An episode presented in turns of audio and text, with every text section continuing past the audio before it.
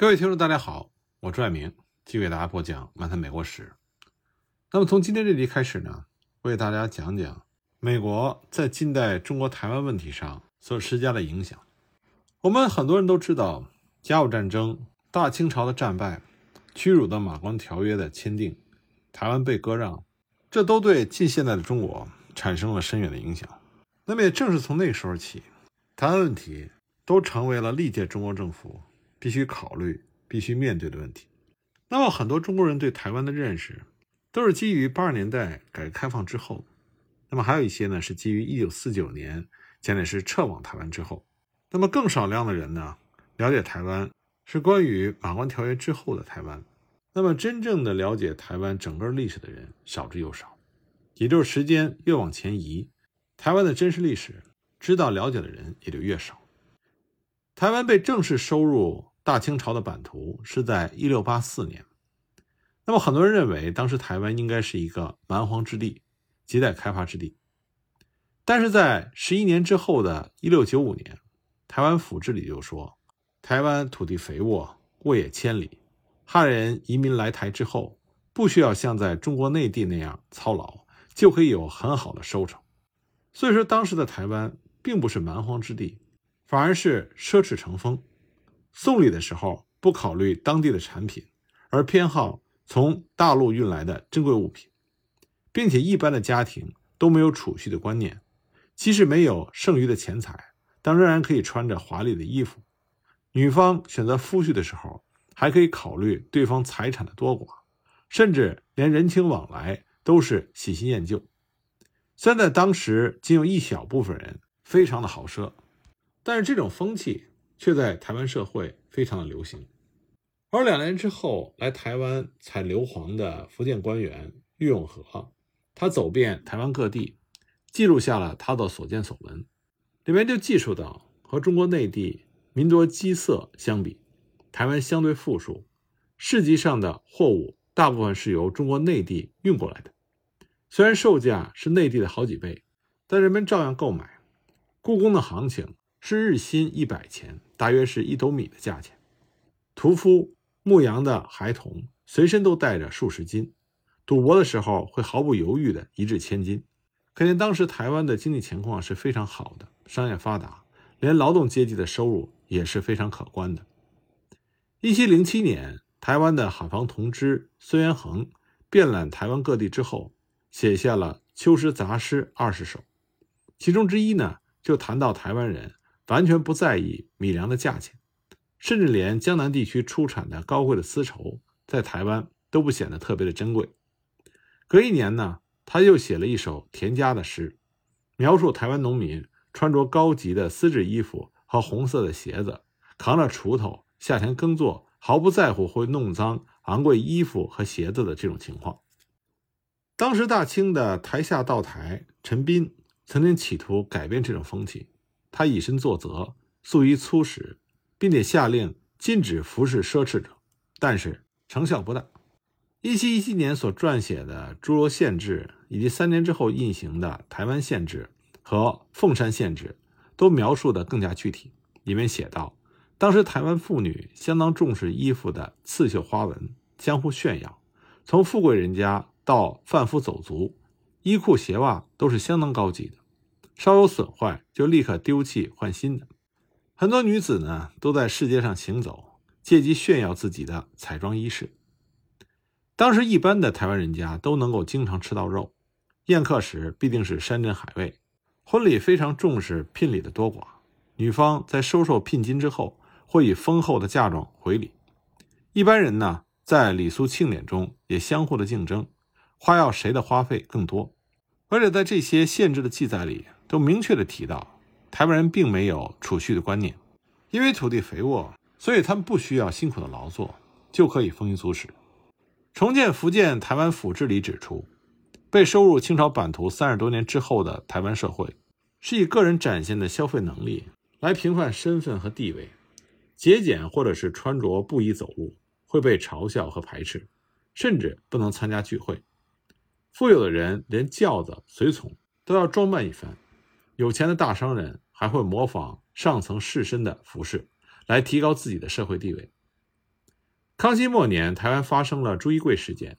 当时来台湾平定事件之后，留在台湾一年多的蓝鼎元，游遍台湾西部各地，回到中国就写了《论台湾事宜》，其中就提到台湾的风俗非常的豪奢，台湾人民的饮食宴会、衣饰装扮的支出要远远超过必要的范围，连不务正业的无赖汉、卖菜的小贩都穿着鲜艳的高级织物。抬轿的轿夫虽然赤裸了上身，但裤子也一定是上好的棉绸。那么，管理台湾的清朝官员当然也试图改变这种风气，但是并没有明显的效果。到了乾隆年间，重修《凤山县志》里仍然指出，虽然因为人口的增长，各种资源都已经开发殆尽，但是台湾人仍然没有储蓄的观念。到了嘉庆年间，续修《台湾县志》里仍然显示着，说这个时候的台湾人民。仍然在服饰、饮宴的花费和享受中显得非常的奢侈。直到道光年间，因为道光皇帝本人呢就奉行节俭，当时台湾知府为了避免台湾人过于铺张浪费，所以就颁布了饮食、服饰、婚丧礼仪的规定，来要求台湾人必须遵照执行，但仍然效果不大。彰化县志呢就指出，台湾人大多数不自己耕种，而是买粮食、蔬菜回家食用。即使田地就在附近，也要以牛车代步。有的人不肯自己走路，让人背着走，甚至有人由牛车改为马车。劳工要求的工资比中国大陆要高三倍，而且宁可游手好闲，也不愿意降低工资。即使是中等财力的人家，也是餐餐吃肉。此外，赌博风气盛行，而且像高花费的神庙修建这样的工程，也是比比皆是。那么，为什么并入到清朝的版图之后？台湾人可以过着如此经济富裕的生活呢？于永和当时认为，在清朝统治之前，经过郑氏家族休养生息的这二十多年，台湾民间各行各业都已经获得了充分的发展，人们积聚了不少的财产，再加上台湾盛产糖，外销日本和菲律宾，也盛产米、谷、麻、豆、鹿皮、鹿肉等，这些主要是销往东亚各地。海外贸易就让台湾人获得了相当丰厚的收益。在并入大清版图之后，台湾并没有发生重大的战事，人民财富可以得到持续的累积，所以才有能力进行高消费的行为。其实，台湾社会的那种奢靡的风气是来自于台湾移民的原故乡福建，因为福建的文武官员都喜好奢华的排场，所以老百姓也纷纷的仿效，日益严重。在史料里呢。也经常提到，台湾各式各样的奢靡风俗是由大陆传过去的，并不是本来就有的习俗。历史学者曾经指出，福建省居民追求外表华丽装饰的这种奢侈的风俗由来已久，而台湾人呢，大约有百分之七十是来自于福建，所以呢，这种风气也被带入了台湾。当时台湾对纺织品需求极大，历史研究显示，除了一般的衣服，沿海地区因为天气热、风势强。所以人们习惯以青布包头，以免中暑。使用布匹的量也就很大。布匹呢，还可以作为港口的引导标志，或者是渔船旗等等。早在荷兰时代，就以布匹和原住民交换货物。郑成功进入台湾之后，以布匹赏赐给原住民。施琅攻占台湾之后，也赏赐给原住民衣物。所以我们可以看到，布匹就成为了汉人和原住民交易的最佳的商品。本来按照正常的市场规律，台湾应该产生发达的纺织业，但是施琅来到台湾之后，才发现台湾拥有一切的日用所需，独独缺纺织品。这可能是因为清初来台湾的人大多数是单身汉，所以台湾就成为了男耕女不织的社会。因为台湾的妇女不种桑养蚕，既不种棉花，也不织布，只是追求服饰的美艳，只消费不生产。所以当时有清朝的官员就建议，在台湾应该鼓励妇女织布制衣，以养成勤俭的风气。但是呢，并没有成功。有历史研究显示，中国传统瞌税的主要项目是纺织和耕种，家庭成员以男耕女织来分工，完成最基本的农家生产。南宋建都杭州之后，因为大量的北方农民和工匠迁到江南。所以，江南的一些主要城市就成为了纺织产区，取代了农家生产的丝布。随后呢，丝织业又被棉布业所取代。元代开始建立棉布业，那么之后棉布就正式列入到税收的项目，并且享有比其他的织物更优惠的税率。到了明代，纺织利润比农耕获利要更高，所以就出现男人也加入到纺织业的行列。江南地区的家庭式的生产，一直到清代仍然在继续进行。男人在织布机上工作，女人呢则负责纺纱卷线。江南就成为棉纺织业的专业生产地区。从明末到清代中期，大约是两百年的时间，纺织产量成长了一倍。其实，包括施琅、蓝鼎元这些清朝的官员，倡议在台湾发展纺织业的思维，是来自于清代建国之后刻意营造的价值观。清初的皇帝呢，为了证明满族统治中国的正当性，特别强调要建立男耕女织的社会，以此呢。和儒家结盟，但是并入清朝版图的台湾，因为两岸逐渐就形成了一种区域分工的经济模式，通过贸易方式购买江南的布匹，台湾妇女不需要织布，但是因为台湾人他追求华丽的衣饰，对女红刺绣的需求也很高，台湾妇女呢就以刺绣闻名，在台湾通史里就提到，台湾妇女刺绣的精巧赢过苏杭一带。当时台湾的名媛经常以刺绣来自我夸耀，而普通人家的妇女可以单靠刺绣就足以撑起整个的家计。手艺巧的人不仅能糊口，还有盈余，收入比纺织要高。刺绣呢，就是早期台湾女子的才艺表现，也是由女子负责的一种主要的生产事业。当时台湾输出到大陆对岸的商品，除了一般熟知的蔗糖、稻米。那么另外一个利润比较高的，就是从蓝草提炼出来的染料蓝靛。大陆生产的蓝靛以福建的品质最佳，早在荷兰时期就有福建移民将蓝草引入到了台湾。台湾蓝草有两大品种，一个是木兰，适合生长在日照充足、温暖少寒的地方，因为繁殖力强，并且体型高，在开垦之初可以充当防风林，又因为是豆科植物。还可以肥沃土壤。另外一种呢是山兰，或者被称之为马兰，适合生长在阳光不充裕而潮湿的地方，被誉为是最易生长的植物。除了粮食作物番薯，那么兰草就成为了适合开发台湾山区的第一波经济作物。清初台湾土地刚刚开垦的时候，水利设施还不发达，那么稻米作为主力，也就是晚稻，多是在六月下种，十一月之后才能收成。如果农民另外种有兰草的话，多在七到九月间就可以收获，也可以增加收入，所以选择种兰草是相当有利可图的。雍正年间，彰化刚刚开垦的时候，水利设施呢还没有办法波及到每个地区。由于稻米对土壤的要求比较高，那么在比较荒瘠的平原旱地和山坡地区，就种植番薯、山兰这些对于土地要求比较低的作物。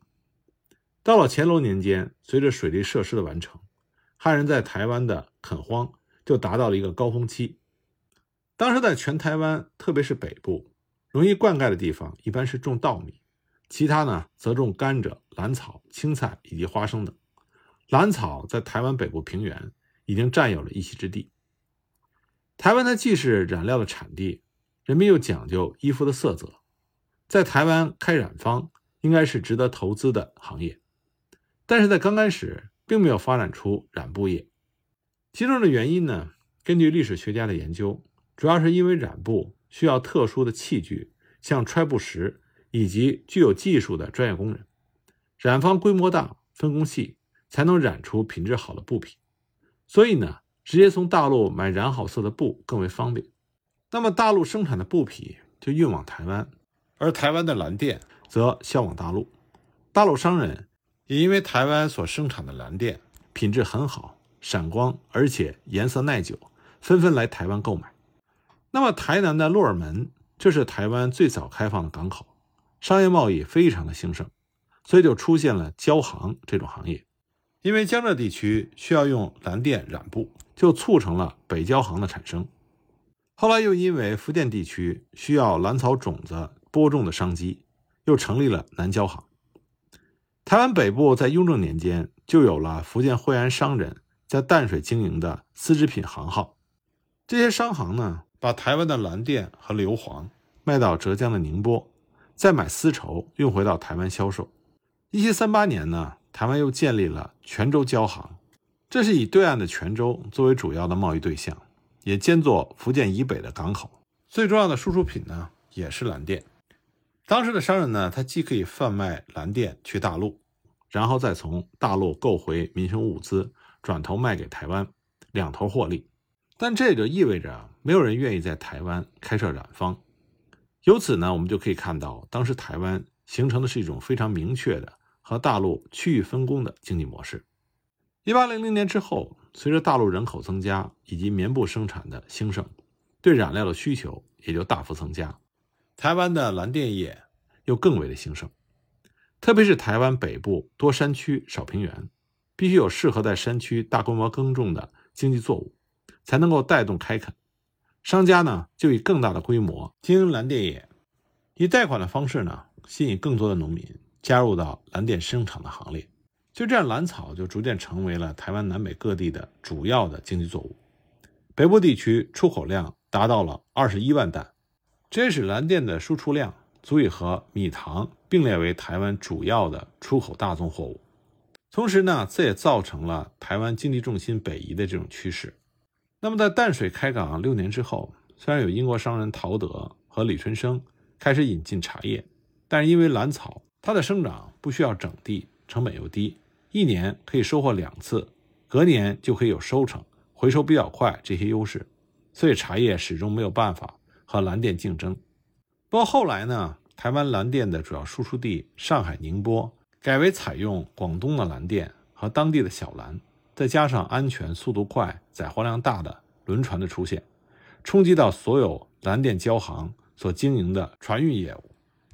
那么在开港十年之后，因为蓝靛的价格降低，而茶叶的利润更加的丰厚，所以农民呢就开始放弃蓝草，改种茶叶。随后，茶叶和樟脑、糖。就成为了台湾主要的输出品，